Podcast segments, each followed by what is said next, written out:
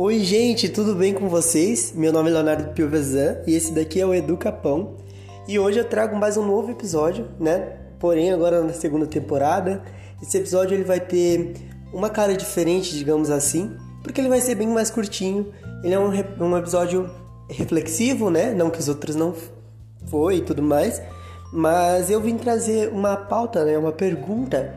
O futuro ele é inclusivo, né? Porque toda vez que a gente fala das representações artísticas, né, que a gente consome, que a gente produz como humanidade, é para representar aquilo que a gente deseja, aquilo que a gente almeja alcançar. Eu estava tendo aula de literatura esses dias e meu professor colocou uma pauta.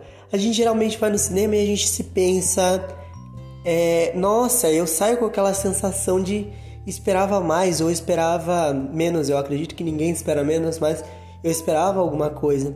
E ele colocou um ponto muito assim contundente às vezes, né? Porque ele disse que a gente pode sim sair com todos esses questionamentos, essas, essas esperanças, porém, é, quem estava escrevendo naquele exato momento aquilo que a gente assistiu, aquilo que a gente leu, tinha um porquê de estar tá escrevendo, né? Ou não, porém, é aquilo que ele queria escrever, é a forma que ele idealizou aquela escrita. Então a gente esperava o quê?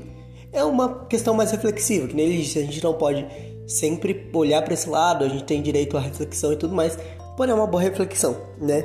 É... Então eu pergunto, o futuro ele é inclusivo?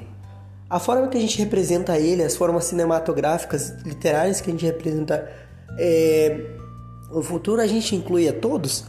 Porque, por exemplo, se a pessoa que cria tem uma noção de que ela está criando, aquilo é um desejo de representar isso.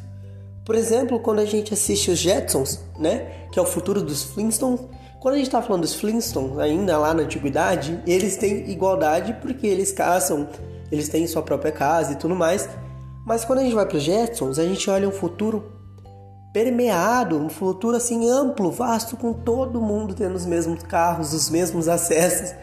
E eu fico perguntando, a gente tem muito essa visão de que o futuro ele vai ser gigantesco, ele vai ser inovador, porém já está no futuro. E ele é inovador? Se ele é, é para quem? Esse futuro dos Flintstones, esses futuros que a gente vê representado cinematografic, é, cinematograficamente, ele é de quem? Ele é para quem? É, a gente vai ter, vamos ter os mesmos direitos de consumo? Os produtos, as tecnologias, elas estão desenvolvendo para todos, para poder é, com que todos tenham os mesmos acessos, os mesmos alcances?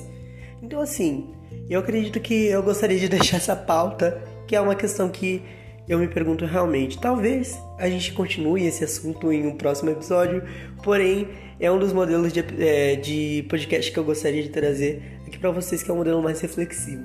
Muito obrigado. Se for sair de casa, a gente lembre-se: máscara, álcool gel, se proteja e proteja quem você ama também. Tchau, tchau, um beijo.